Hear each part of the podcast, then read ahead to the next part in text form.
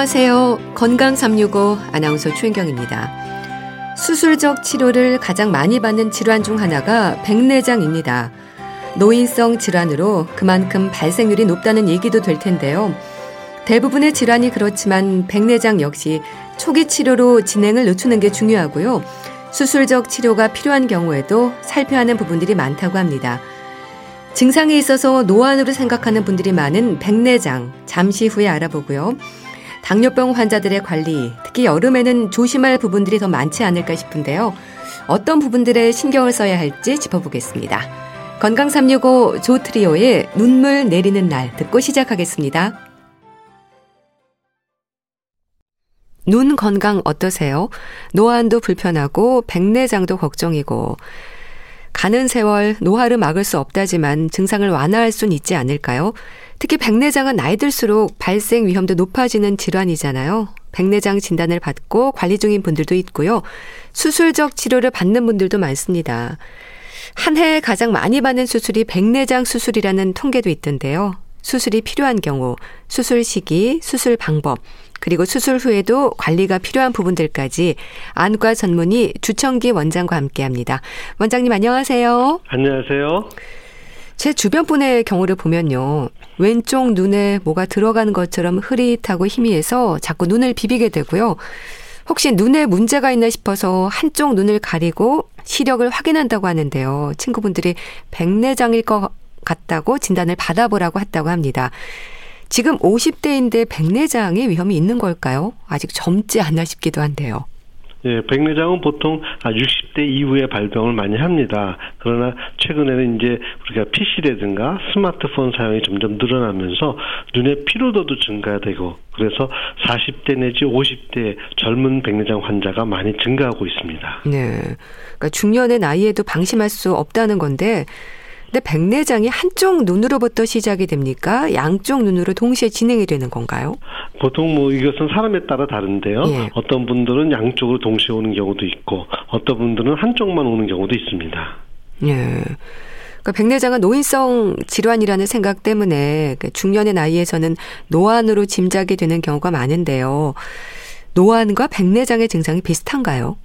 사실은 이제 증상을 가만히 살펴보면 굉장히 다릅니다. 그러나 이제 이 두 가지 질환이 다 노년에 흔히 발생하는 것이기 때문에 네. 굉장히 우리가 헷갈리게 되는데요. 보통 이제 노안이라고 하는 것은 가까운 데 거 보는 시력이 저하되고 멀리 거 보는 시력은 계속 유지되는 것인데 반해서 네. 백문장이라고 하는 것은 전체 시야가 멀리 거 가까운 거 상관없이 뿌옇게 변하게 되는 이런 현상이 있습니다.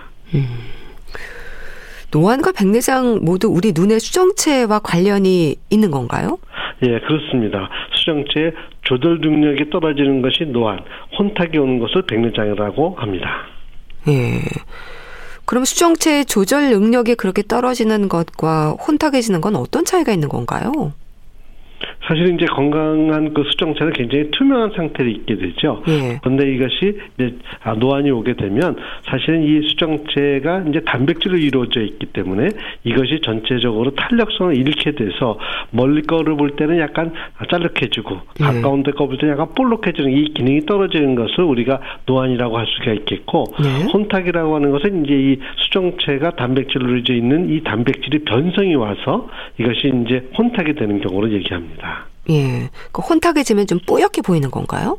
혼탁이 되면 그것이 빛도 산란이 되고 음. 빛이 잘 통과를 못하기 때문에 전반적으로 선명도가 떨어지고 뿌옇게 보이게 되죠. 예. 근데 원장님 시력은 좋은데 노화는 빨리 왔다는 말도 하고요. 시력에는 문제가 없는데 백내장 진단을 받았다는 말도 합니다. 그럴 수 있는 건가요? 사실은 이제 노안이 오는 것은 이제 나이가 들어가면서 우리가 몸이 노화가 오기 때문에 자연적으로 찾아오게 돼 있는데 네. 시력이 좋은 분들은 그런 변화를 빨리 느끼게 됩니다. 그래서 멀리 걸 잘 보이고 가까운 데 것도 잘 보였을 분들이 시력이 좋았던 분들이 노안이 오게 되면 갑자기 가까운 데가 잘 안 보여서 굉장히 아. 불편 느끼게 되는 거고요. 네.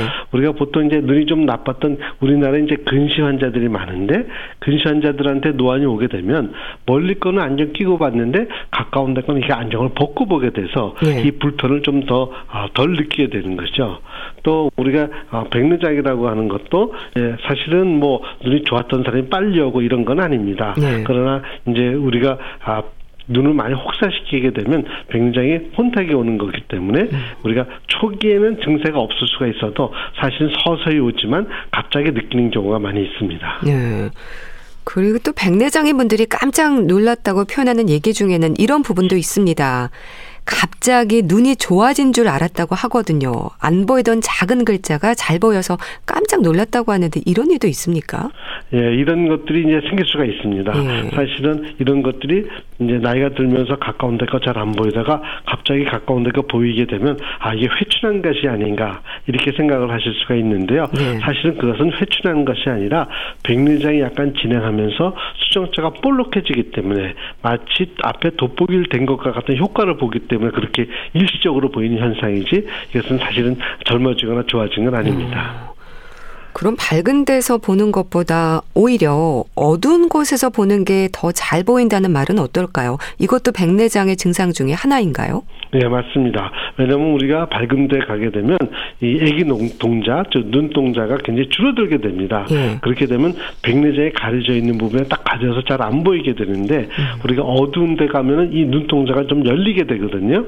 그러면 백내장이 없는 부분을 통해서도 빛이 들어오기 때문에 보이는 부분이 있어서 보통 눈이 좋 으신 분들 이런 분들은 밝은 데가 더 잘 보이지만 음. 우리가 백내장 있는 분들은 오히려 어두운 데서 잘 보인다 이렇게 얘기하는 분들도 있습니다. 음. 또 사물이 두 개, 세 개로 보이기도 한다고 하던데 이런 증상들이 왜 생기는 건가요?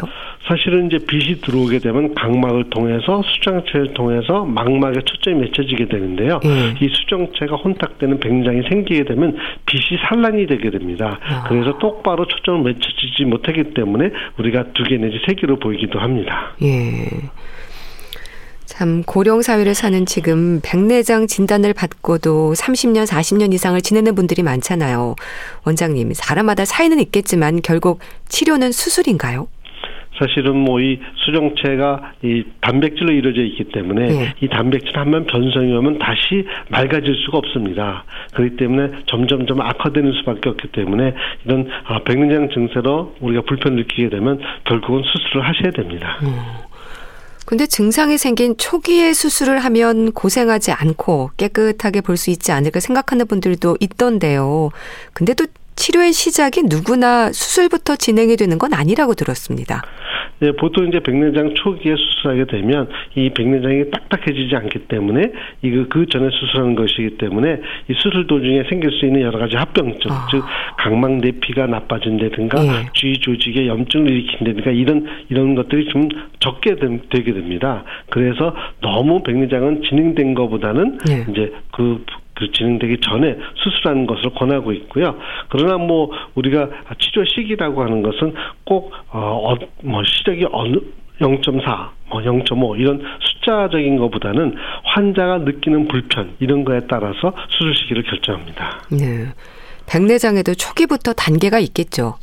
예, 백내장도 우리가 아주 초기에는 초기 백내장, 그다음엔 미숙 백내장, 그다음엔 성숙 백내장, 또는 그다음엔 과숙 백내장으로 이렇게 구별할 수가 있겠습니다. 예. 정기적으로 건강 검진을 받는 분들이 많잖아요. 근데 안과 검진으로 받는 기본 검사로도 백내장의 위험을 알 수 있는 겁니까? 추가 검사를 또 해야 되는 건가요? 사실은 이제 안과에 오게 되면 어, 내과 선생님의 청진기와 같은 것이 안과에서는 세극등 현미경이 되겠는데요. 세극등 현미경으로 백내장이 있는 위치라든가 상태를 우리가 알 수가 있습니다. 그러나 이제 이것이 백내장이 있게 되면 수술하기 전에는 그 외에도 여러 가지 어 딴 병이 있는지 알아야 되기 때문에 네. 안압 검사라든가 정밀 시야 검사라든가 안저 검사, 각막 이상증 검사, 전환부 OCT 검사, 자동 굴절 검사 네. 여러 가지 초음파 검사들도 하게 됩니다. 음. 근데 백내장이 걱정이 돼서 병원에 가면요. 혈압부터 또 당뇨병이 있는지를 확인하고 뭐 시력 검사에서부터 진행되는 검사들이 참 많던데 이거는 어떻게 이해하면 될까요? 사실은 이제 백내장만 다 있다 그러면 백내장만 수술하게 되면 예. 이제 아, 문제가 없겠죠. 그러나 백내장 있는 분들이 대부분 이제 연세가 있는 분이기 때문에 과연 이런 분들이 딴 질병이 있지 않나, 즉 각막이라든가 망막이라든가 황반이라든가 시신경 이런 부분에 이상이 있는지 없는지를 먼저 확인을 해서 네. 나중에 수술할 때 그 예후도 알 수가 있겠고요. 아. 또 우리가 당뇨병을 검사하는 것은 당뇨병에 때문에 오는 눈의 합병증이 크게 백내장과 당뇨병성 망막증 두 가지가 있거든요. 네. 이래서 이런 경우에는 우리가 아, 체크를 해봐서 어떤 그 당뇨병 합병증이 아닌지 확인을 해보셔야 됩니다. 네. 치료도 궁금합니다. 노화로 인한 수정체의 변화는 회복이 안 되는 거잖아요. 이거는 뭐 상태에 따라서 치료가 결정이 되는 건가요? 네, 그렇습니다. 그래서 초기에는 아주 초기에는 약물 치료를 통해 가지고 진행을 좀 억제해 보긴 하지만 네. 결국은 어느 정도 진행된 것은 수술적인 요법으로 우리가 고칠 수밖에 없습니다. 네. 그러니까 약물로 진행 속도를 늦추는 건 좀 한계가 있는 거네요. 그렇죠. 이미 이제 진행된 거에 대해서 다시 원상복귀는 못하는 것이고요. 이 진행되는 것이 점점 더더 나빠지는 것을 진행을 좀 늦춰진다고 생각하시면 됩니다. 네. 그럼 백내장 환자들의 약물 복용 기간은 어느 정도의 상태에서 진단이 됐는지에 따라 좀 달라지는 건가요? 그렇죠. 보통 초기에는 우리가 뭐 안약이라든가 아니면 먹약을 사용하게 되는데 주로 이런 것들이 항산화제 같은 것으로 노화를 방지해주는 정도의 아. 효과를 가지고 있습니다. 예. 그렇기 때문에 이것은 더 이상 진행하지 않다면 좀 늦고 기다리는 것이 좀 더 안전하겠죠. 네. 자, 원장님, 수술도 궁금합니다. 수술의 적기라고 할까요? 수술 시기를 놓치는 것도 문제일 수 있을 텐데요. 수술이 필요한 경우 언제인가요? 사실은 뭐 백내장 수술은 수술 시점을 결정하는 것이 굉장히 중요한데요. 또 너무 일찍 하게 되면 환자의 만족도가 굉장히 떨어지게 되고 네. 또 너무 늦게 되면 주위 조직에 손상을 줄 수 있기 때문에 우리가 너무 늦지도 너무 빠르지도 않게 수술하는데 그 기준은 물론 이제 병원에 와서 백내장이 어느 정도 있는지도 확인해 봐야 되겠지만 네. 보통 환자가 느끼는 거 아. 일상생활 하는데 얼마나 불편이 있느냐에 따라서 주로 정하게 되고 우리가 3회 불편이 있게 되면 이성 공률이 약 95% 이상입니다. 네. 그래서 과거에는 굉장히 많이 진행될 때까지 기다렸지만 요즘에는 굉장히 있게 되면 그렇게 기다리지 않고 음. 수술을 빨리 하는 것을 원칙으로 하고 있습니다. 네. 방치할 경우에 있을 수 있는 합병증의 위험은 뭘까요? 뭐 실명 질환으로도 지적이 되고 있어서 합병증도 걱정이긴 합니다. 예, 이 백내장이라고 하는 것은 눈의 굉장히 중요한 부분에 있기 때문에 이것이 이제 진행하게 되면 큰 문제를 일으킬 수가 있는데 제일 연관되는 문제로서는 녹내장 같은 것이 생길 수가 아. 있습니다. 아, 백내장이 생기면서 수정체가 이렇게 부풀기 때문에 이럴 경우에는 방수 빠져나가는 길을 굉장히 좁게 하거든요. 예. 이렇게 방수 빠져나가는 길이 좁게 되면 안압이 갑자기 상승을 해가지고 협우각형 녹내장, 폐쇄우각형 녹내장에 이런 아, 증세를 느끼게 되고 예. 이렇게 되면 눈 조리개가 마비가 돼서 굉장히 큰 합병증으로 낫게 됩니다. 그래서 이런 것들은 백내장이 있게 되면 빨리 수술해주고 조치를 해주는 것이 여러 가지 합병증을 막을 수 있는 방법이 되겠습니다. 네. 그러니까 백내장으로 인해서 녹내장의 위험도 생길 수 있는 거네요. 그렇죠. 왜냐하면 굉장히 관련성이 있는데 음. 방수라고 하는 것은 백내장과 가장 간접 아, 접근해 있는 모양체라는 데서 생성이 돼서 아. 결국은 동공을 통해서 나중에 아, 빠져나가게 되는데요. 예. 이 빠져나가는 길에 백내장이 생겨서 수정체가 부풀게 되면 그 빠져나가는 길을 막게 됩니다. 예. 그렇게 되면 한마디로 하수도가 막히는 것이 되기 때문에 아. 물이 넘치게 되겠죠. 그래서 예. 안압이 상 승하고 녹내장에 우리가 어택이라 그러는데 이런 갑자기 아주 나쁜 증세가 생기게 됩니다. 네. 원장님, 백내장 수술이라고 한다면 뭐 인공 수정체를 삽입하는 건가요? 왜냐면 이제 백내장은 일단 수정체라고 하는 것이 굴절력을 가지고 있습니다. 예. 근데 이것이 혼탁이 된 거기 때문에 일단 혼탁된 굴절력을 가지고 있는 이 수정체는 백내장은 제거를 해야 되고요. 대신 거기에 맞는 인공 수정체를 넣어주지 않으면 초점이 망막에 맺혀지지가 않거든요. 네. 그래서 반드시 백내장은 제거를 한 다음에 거기에 인공 수정체를 넣어줘야 됩니다. 네. 수술이 요즘은 레이저로 진행이 되는 경우가 대부분인데요. 이게 간편해지긴 했을 텐데 장단점이 있을까요?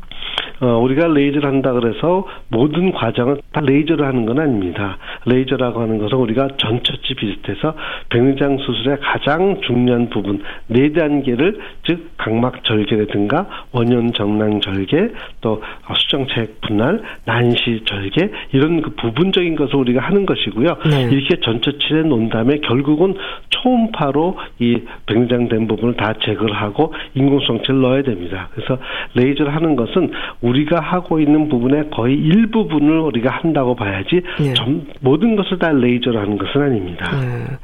수술 시간은 어느 정도인가요?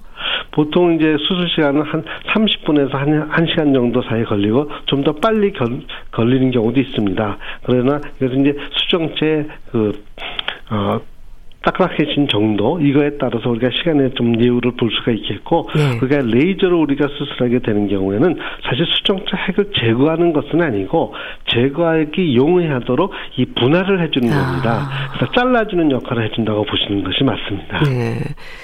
수술 시간도 길지 않은데 회복 기간도 짧은가요? 보통은 요즘에는 이제 꼬매지 않는 수술을 많이 합니다. 그래서 이제 수술의 난시라든가 이런 것이 생기는 것이 굉장히 유리 적기 때문에 네. 우리가 뭐 어, 수술하고 나서 한 2, 3일 내에 잘 보는 것이 굉장히 맞겠고 그러나 이제 우리가 눈을 누르게 되면 우리가 꼬매지 않기 때문에 안에 있는 방수라든가 이런 물질이 나올 수 있기 때문에 절대 눈에 문지르는 것을 피하라고 그러고 네. 우리가 보통은 완벽해지는 것은 수술해 지한 두 달이 돼야지 자기는 수술 전 상태로 돌아 간다 이렇게 얘기를 합니다. 예. 원장님, 이 백내장 수술로 있을 수 있는 부작용의 위험 어떤 게 있을까요? 사실은 빈도가 굉장히 낮기 때문에 이런 것들을 좀 설명을 좀 덜하게 되는데 그래도 네. 생길 수가 있기 때문에 우리가 꼽는다면 우리가 그 앞에 있는 각막의 데스맨막의 파열이라든가 아니면 홍채가 나온다든가 아니면 훈황 파열이 된다든가 또 아주 드물게는 안염이 생기다든가 이런 합병증이 생길 수 있습니다. 네. 근데 백내장의 진행 상태로는 수술이 필요한 환자인데 수술을 할 수 없는 경우에 다른 만성 질환이라든지 영향을 주는 부분은 없을까요? 글쎄요, 우리가 이제 모든 수술이라고 하는 것은 이제 나 잘 낫기 위해서는 몸의 몸의 면역 상태가 좋아야 되겠죠. 그래서 몸의 전신 상태가 굉장히 문제가 되는데 특히 이제 그 혈전 용해제를 쓰시는 분들 스텐트를 했다든가 여러 가지 원인 때문에 뭐 아스피린을 좀 과다하게 복용하는 분들이라든가 이런 분들은 출혈에 대한 위험성이기 때문에 좀 조심을 해야 되겠고요. 네. 그 다음에 우리가 전립선 비대증 약을 좀 계속 장기간 드시는 분들이 있으세요. 네. 이런 분들은 백내장 수술 때 우리가 눈동자가 커져야 되는데 잘 커지지 않거나 눈 졸기에 굉장히 약해가지고 이때는 굉장히 수술에 조, 조심을 가야 되기 때문에 이때는 이런 환자들은 환자들 그 의사 선생님한테 수술해줄 선생님한테 반드시 그 복용하고 있는 약을 알려드려야 됩니다. 네. 이 인공수정체를 삽입하는 게 백내장 수술인데요. 백내장도 그렇고 노안도 그렇고 노화로 인한 어쩌면 자연스러운 변화이지 않습니까? 백내장 수술을 하면서 노안도 해결하면 좋지 않을까 싶은데 원장님이 단초점보다 다초점 인공수정체를 삽입하는 경우가 많겠어요. 네, 사실은 뭐 단초점 인공수정체가 단초점보다는 굉장히 이점이 많죠. 네. 한마디로 어, 단초점이라고 하는 것은 초점이 하나라는 뜻이고 이러다 보니까 멀리 거를 맞춰 놓으면 가까운 데 거보다 돋보이 끼셔야 되고 네. 가까운 데 걸 맞춰 놓으면 멀리 거를 졸부게 끼야 되는 이런 불편이 있는데 비해서 다초점이라는 것은 초점이 여러 개 있기 때문에 이 빛이 들어오게 되면 멀리 거 가까운 데걸다 초점 잡아주기 때문에 그런 돋보기 필요가 없는 경우가 굉장히 많이 있습니다. 그러나 음. 우리가 어, 젊었을 때 멀리 거 가까운 데가 다잘 보는 것은 수정체 자체가 볼록해지거나 짤룩해지는 이런 기능을 가지고 있었던 것이고 네. 백내장 수술했을 때 넣는 다초점 인공성체는 본인 의지랑 상관없이 빛이 들어오면 저절로 멀리 거와 가까운 것이 초점이 나눠지는 것이기 때문에 네. 젊었을 때처럼 완전히 완벽하게 돌아간다는 것보다는 거기에 한 8, 90% 돌아간다 이렇게 보는 것이 맞겠습니다. 네. 백내장 수술은 영구적인가요? 교체가 필요한가요?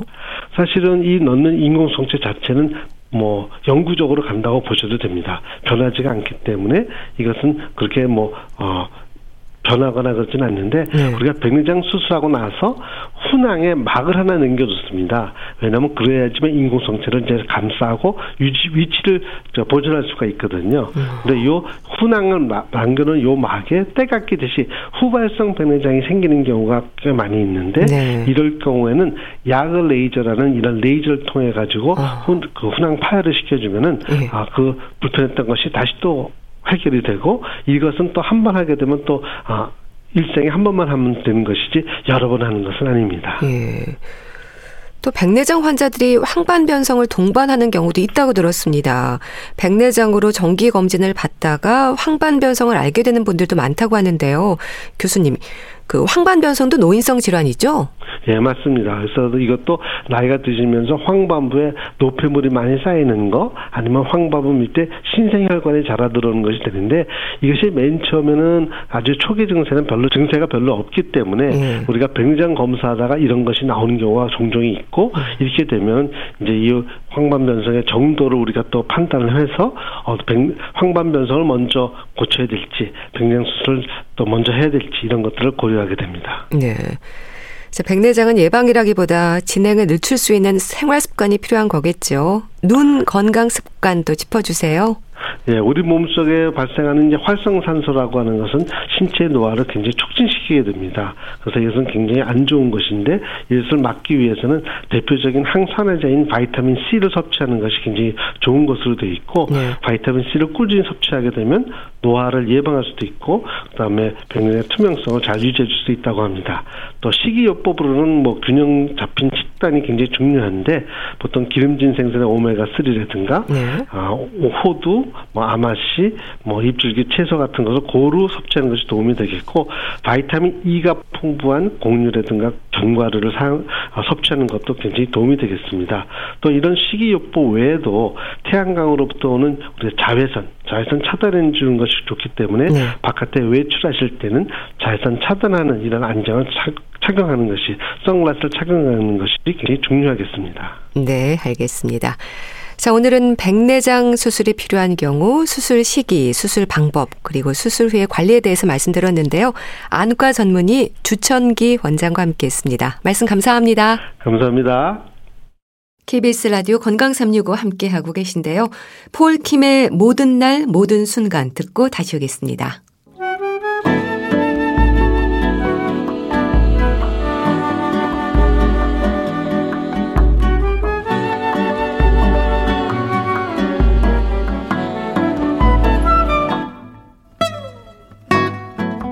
건강한 하루의 시작. KBS 라디오 건강 365. 최윤경 아나운서의 진행입니다.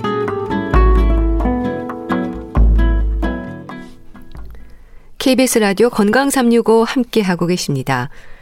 국민병으로 불릴 정도로 흔한 질환 중의 하나가 당뇨병입니다. 완치가 아닌 평생 관리가 중요하다는 당뇨병은 합병증의 위험에 대한 지적도 많은데요.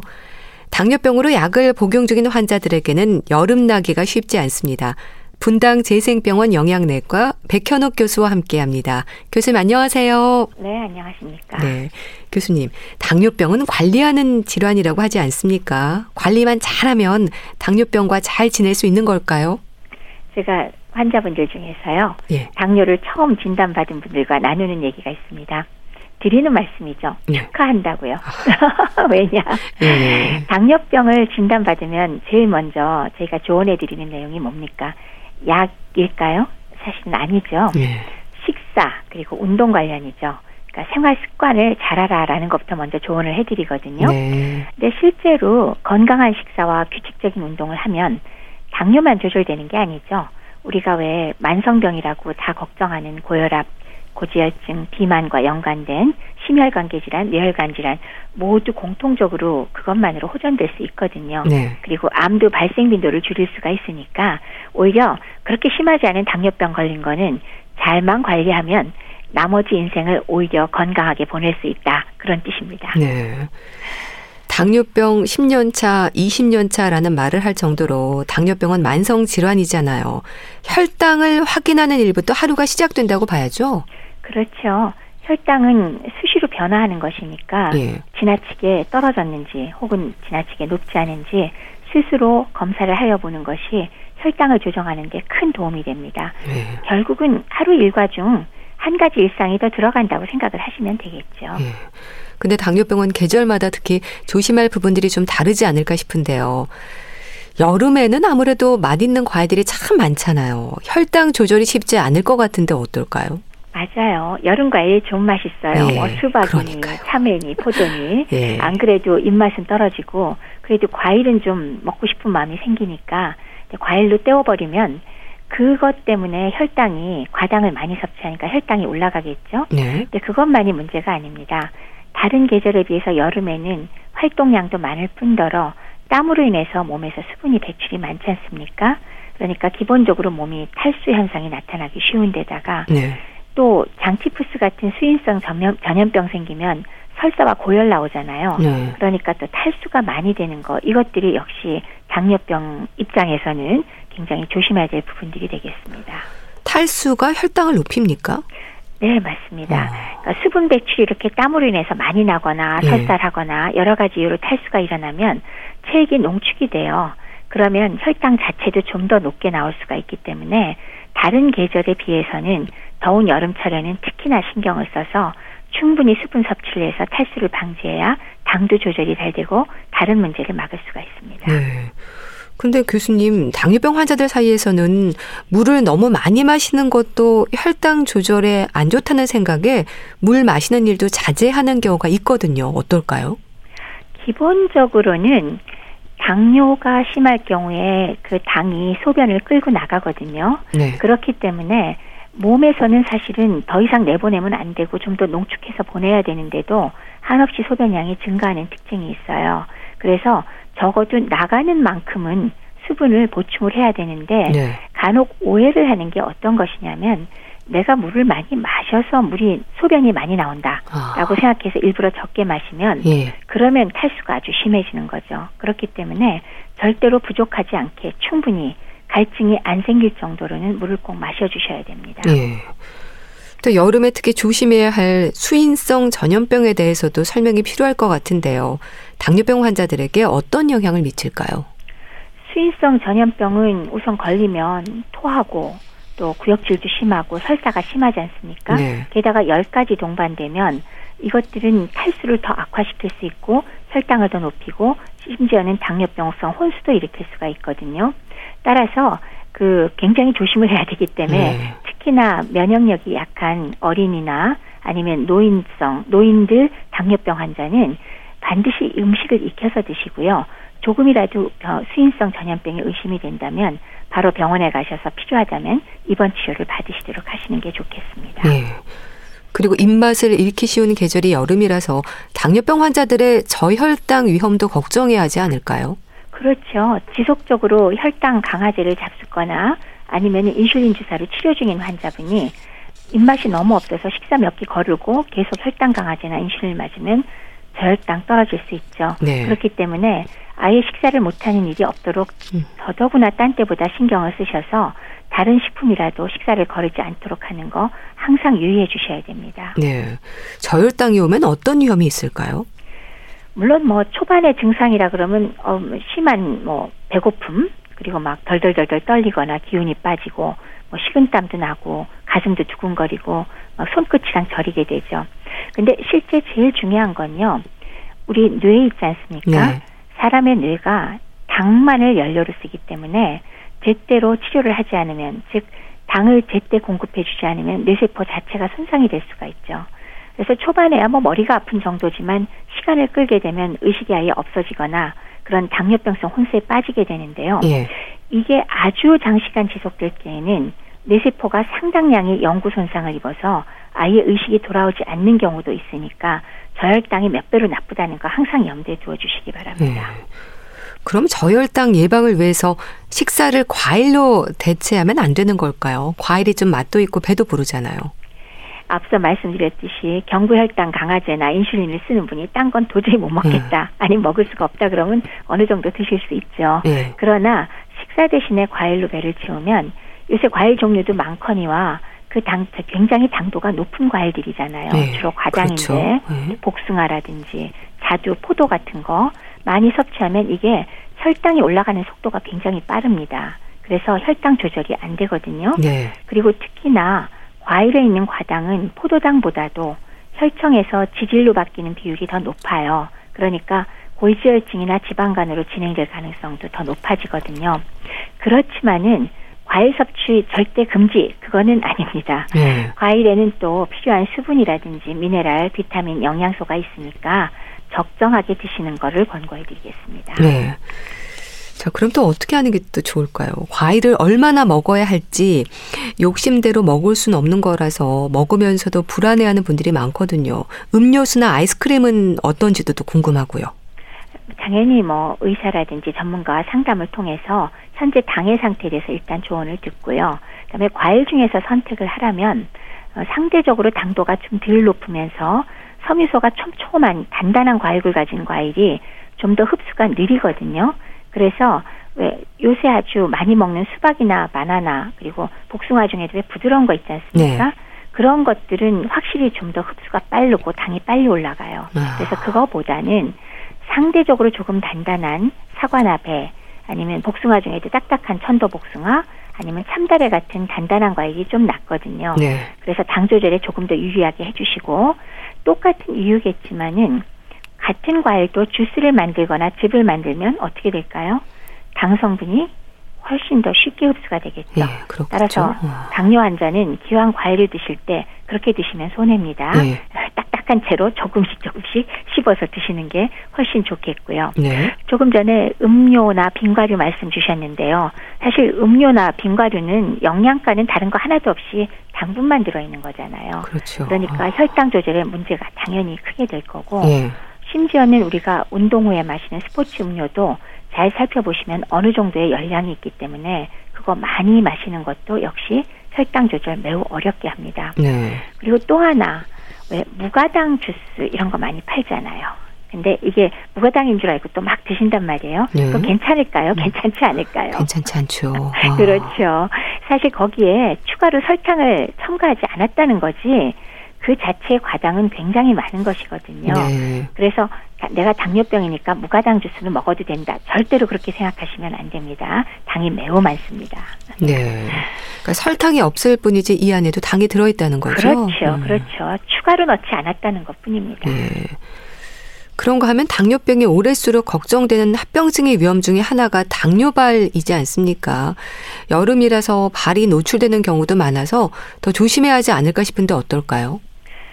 혈당이 정상으로 유지될 경우에는 뭐 그렇게 크게 문제가 안 되지만 정상 유지가 잘 안 되는 당뇨 환자의 경우는 발에 상처가 조금이라도 나면은 아물질 않고요. 쉽사리 깊이 파이는 궤양이나 궤저 즉 썩는 상태로 가기가 쉽지요. 네. 그 이유는 아무래도 당뇨병 때문에 말초 신경염으로 감각이 둔해지거든요. 그러니까 다쳐도 잘 모를 때가 많고 또 혈관에도 문제가 생기기 때문에 혈액순환이 원활하지가 않으니까 네. 아주 쉽사리 궤양이 생겼을 때 만성으로 가고 거기에 2차 감염도 동반되기가 쉽습니다. 따라서 아무리 작은 상처라도 생기면 병원 가서 치료를 꼭 받으시도록 하시고요. 네. 특히나 최근에 이제 이렇게 여름철에는 덥고 습한 날씨 때문에 당뇨 환자의 발에 무좀이나 습진 잘 생길 수 아. 있잖아요. 아. 이게 상대적으로 면역력이 떨어져 있어서 예. 세균이 잘 번식하기 때문인데요. 말씀드렸다시피 그 말초 신경염으로 감각신경도 둔해져서 이렇게 쉽사리 상처가 생기기 쉬운데 그럴 때 치료가 쉽지 않죠. 그래서 여기에 관리 잘못하면요, 뭐 발가락, 발 절단하는 경우도 뭐, 뭐 그게 드문 거 아니고요. 예. 또 염증이 심하면 아예 무릎 아래나 무릎 위쪽까지 아예 절단하는 경우도 아마 주변에서 보실 수도 있을 겁니다. 네. 뿐만 아니라 2차적으로 세균 감염이 되면 폐혈증으로 사망할 수도 있으니까요. 어. 항상 잘 살펴보셔야 되겠습니다. 예. 감각신경이 둔해진다고 하셨는데 얼마나 감각이 없을까요? 상처를 느끼지 못한다면서요? 예, 말초 신경염이 있으면 통증으로 오는 분도 있지만 예. 감각이 둔해지니까 우리가 왜 사소하게 스쳐서 상처 나는 걸 우리가 아프다고 느껴야 되는데 잘 모르고 지나갈 때가 있어요. 그런 경우에는 그게 쉽사리 깊이 패이면서 궤양으로 가고 아예 썩어버리거나 2차 세균 감염으로 시커멓게 죽는 발가락들 그런 것들은 뭐 자를 수밖에 없는 상황이 되는 어. 거죠. 그래서 발을 잘 살펴야 된다라고 얘기를 하는데 양말을 신어야 될까요? 어, 1차로는 그래도 발을 조금이라도 보호를 해줘야 되니까 상처가 나지 않도록 양말을 신는 것이 조금이라도 더 보호할 수가 있겠죠. 그런데 이렇게 양말을 신고 또 신발을 신고 이럴 때 주의해야 될 것은 너무 꽉 조이는 것을 피하셔야 합니다. 네. 양말의 경우도 무심한 경우가 많아요. 양말 정도면 뭐 큰 문제 없다라고 생각하시는데 네. 그렇지 않고요. 발목이라든지 이런 데가 조이거나 발가락 부분도 너무 꽉 조이는 거 말고 조금 넉넉하고 탄성도 있고 그다음에 발목 주변에 이게 왜 양말이 조이는 자국이 날 정도인 것은 절대로 신지 마십시오. 그리고 신발을 고를 때에도 신발 너무 좌우나 아니면은 발 길이가 조이는 거 피하시고요. 네. 옛날에 신던 신발 사이즈보다는 한 1 내지 1.5cm 더 큰 거, 요런 것들을 신는 게 더 좋습니다. 네. 그리고 샌들 같이 끈 같은 게 달린 거는 발의 일부에 꽉 조이는 것이 생기기 때문에 샌들이나 슬리퍼 같은 것은 저희가 권하지 않습니다. 네. 그리고 또 발에 대해서는 좀 시원하고 뭐 목욕이나 샤워 후에 젖은 채로 놔두지 마시고 잘 닦아서 젖지 않은 상태를 유지하도록 하지만 네. 또 지나치게 건조해지지 않게 로션 같은 것도 충분히 발라서 갈라지거나 건조해지지 않도록 하는 거 그런 것도 중요하겠고요. 네. 또 티눈이나 굳은 살이 생겼다. 평범한 사람은 좀 지내도 되겠지만 반드시 매일마다 발을 주의 깊게 관찰해서 상처가 있는지 티눈이나 굳은 살 같은 거 생기지 않았는지 그런 것들은 다 발 전문이나 담당 주치의 선생님을 찾아서 치료를 제대로 받으시는 게 필요합니다. 네. 이 당뇨병으로 인한 합병증은 대략 당뇨병 진단 후에 몇 년쯤 지났을 때인가요? 10년 차 이상인가요? 개인적인 차이가 있습니다. 그래도 그러니까 빨리 나타나는 사람이 있고요. 예. 그다음에 좀 더 시간이 지나서 나타나는 사람이 있지만 많은 경우에는 그래도 5년 내지 10년 정도 지나면 문제가 되는 경우가 많긴 하지만 초반부터 어, 합병증이 빨리 생기는 사람들이 있거든요. 예를 들면 눈이라든지 심장, 고혈압, 뭐 신장 이런 것들이 매우 빨리 진행한 사람도 있기는 합니다. 네. 그럼 당뇨발 외에 또 다른 합병증의 위험으로 대표적인 질환이 뭘까요? 당뇨의 합병증 그러면은 사실 우리가 당뇨병을 얘기할 때 당을 조절하는 이유를 생각을 해봐야 되잖아요. 네. 그럴 때 사실 혈당의 수치만이 문제가 되고 그것이 우리한테 해가 되지 않는다면 사실 뭐 당뇨병 조절할 필요가 없겠죠. 그냥 뭐 소변 나온 대로 물만 많이 마셔주면 되니까요. 그런데 혈당이 지속적으로 높을 때 우리가 손상을 주는 부분이 크게 봐서 하나는 혈관 벽에 손상을 주는 것이 있고요. 예. 또 하나는 신경에 손상을 줍니다. 그렇기 때문에 혈관 벽에 손상을 주기 때문에 여기저기 동맥경화가 빨리 진행되면서 네. 심혈관 질환의 확률도 올라갈 거고 뇌졸중의 가능성도 높아질 거고 그리고 콩팥에도 무리가 갈 수가 있고 아. 전신 장기에 무리가 갈 수가 있죠. 예. 그리고 아까 말씀드렸던 당뇨 발의 원인 중에 또 하나는 혈액 순환이 안 되는 것도 역시 혈관에 문제가 있기 때문에 그렇습니다. 예. 그리고 또 혈관에 문제가 생기는 부분 중에는 눈 뒤쪽에 있는 망막의 혈관에 문제가 생기고 오히려 과증식이 되면서 역시 시력을 잃어버리는 경우가 생기잖아요. 그 당뇨병성 망막증은 아주 유명한 합병증이니까요. 네. 그래서 이런 것들이 혈관에 문제가 되는 것, 즉 대혈관과 소혈관에 전부 문제가 되는 생기는 혈관 문제고요. 두 번째가 지금 말씀드렸듯이 신경 쪽의 문제인데 음. 가장 유명한 것이 말초 신경염이 됩니다. 네. 따라서 말초 신경염에서 뭐 손도 문제고 발도 문제지만 손은 주로 왜 감각의 문제라고 한다면 발의 경우는 감각만이 문제가 아니라 즉 통증이나 이런 것만이 문제가 아니라 감각이 둔해지면서 아까 말씀드렸던 상처가 나거나 그러면은 당뇨 발로 인해서 발가락 혹은 발 혹은 다리까지도 자르는 일들이 벌어지고 예. 그로 인한 폐혈증 때문에 생명에도 지장을 줄 수 있으니까 이런 것들이 문제가 되죠. 네. 크게 봐서는 혈관 쪽 합병증과 신경 쪽 합병증을 얘기할 수 있겠습니다. 네. 또 당뇨병으로 고생하는 분들은요, 다른 질환으로 수술이 필요하거나 할 때 문제가 되는 경우도 있지 않나요? 그러니까 당뇨병이 있는지를 확인하는 경우가 많더라고요. 그렇죠. 그러니까 기존에 알고 계신 분들의 경우도 우리가 당뇨 때문에 조절 때문에 어지간히 이제 골머리를 썩이죠 수술 전에 예. 혈당을 잘 유지하면서 너무 저혈당 빠지거나 고혈당 되지도 않고 그리고 수술 중에도 별 문제가 없도록 굉장히 신경을 많이 쓰는데 기본적으로는 그때까지 몰랐던 분이 오히려 수술을 하러 들어갔다가 당뇨병을 처음 알게 되는 경우도 아. 있기는 합니다. 어찌 됐건 예. 상처가 아물거나 이런데 아무래도 불리하기 때문에 혈당 당뇨병이 있을 경우에는 어쨌건 어, 수술하시는 선생님도 별로 좋아하지 않으시고 예. 그리고 그 이후에 합병증이나 그런 게 생기지 않도록 신경을 더 써야 되기도 하고요. 네. 그렇기 때문에 만약에 당뇨병이 있다는 걸 아실 경우에 스스로 생활 습관과 그리고 만약 약물이나 인슐린을 쓴다면 이런 것들을 철저하게 잘 지키셔서 적정한 선으로 건강 관리를 잘 하시는 것은 당뇨병 환자한테 정말 필수라고 할 수 있겠습니다. 네. 식습관 관리도 중요하고요. 그리고 더불어서 빠질 수 없는 운동. 운동은 어떨까요? 여름엔 가만히 있어도 땀이 나기 때문에 탈수도 걱정된다고 하셨지 않습니까? 어떻게 될까요? 맞습니다. 운동을 안 할 수는 없죠. 당뇨 환자건 뭐 우리 건강인도 운동은 항상 필수인데 특히나 당뇨 환자의 경우 말씀드렸듯이 탈수 때문에 안 그래도 당이 악화될 우려가 있고 그다음에 자칫하다간 당뇨병성 혼수에 빠지기 쉽기 때문에요. 네. 이러한 탈수 현상을 예방하기 위해서는 운동을 하더라도 상식적인 얘기긴 하지만 하필이면 제일 더운 시간에 운동하러 나가는 거 이거 예. 미련하죠. 예. 그러니까 예. 그런 시간 피하셔야죠. 예. 가급적이면 좀 서늘한 시간, 아침 이른 시간이나 저녁 때 좀 좀 어둑어둑 선선한 바람이 불 때 하셔야 될 거고 또 내가 모처럼 운동하니까 혈당을 떨어뜨려야 돼 하는 마음으로 아주 오랫동안 너무나 씩씩하게 하시는 거 절대 피하십시오. 네. 그래서 뭐 평범하게 30분에서 1시간 정도 운동을 한다고는 하는데 그것도 개인한테 맞추셔야 할 겁니다. 한여름에 꼭 그 시간 채우실 필요는 없고요.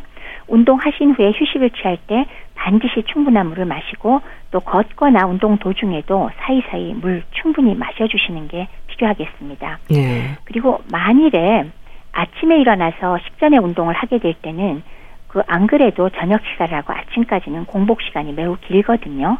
그래서 저혈당에 빠질 가능성이 굉장히 크죠.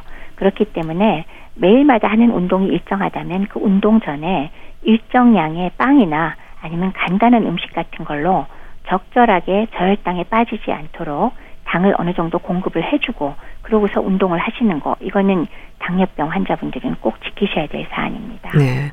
그러니까 운동 중에 저혈당의 위험에 대비해서 약간의 간식거리를 가지고 다니는 것도 필요하겠네요.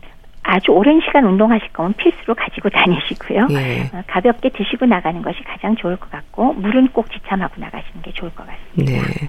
그러니까 저혈당도 문제고 고혈당도 위험하고 일상에서 혈당 조절을 위한 노력이 또 중요하겠네요. 네. 말씀 잘 들었습니다. 오늘은 당뇨병 환자들의 여름나기에 대해서 알아봤는데요. 분당 재생병원 영양내과의 백현욱 교수와 함께했습니다. 감사합니다. 네, 감사합니다. 김동률의 다시 사랑한다 말할까 보내드리면서 인사드릴게요. 건강365 아나운서 최인경이었습니다. 고맙습니다.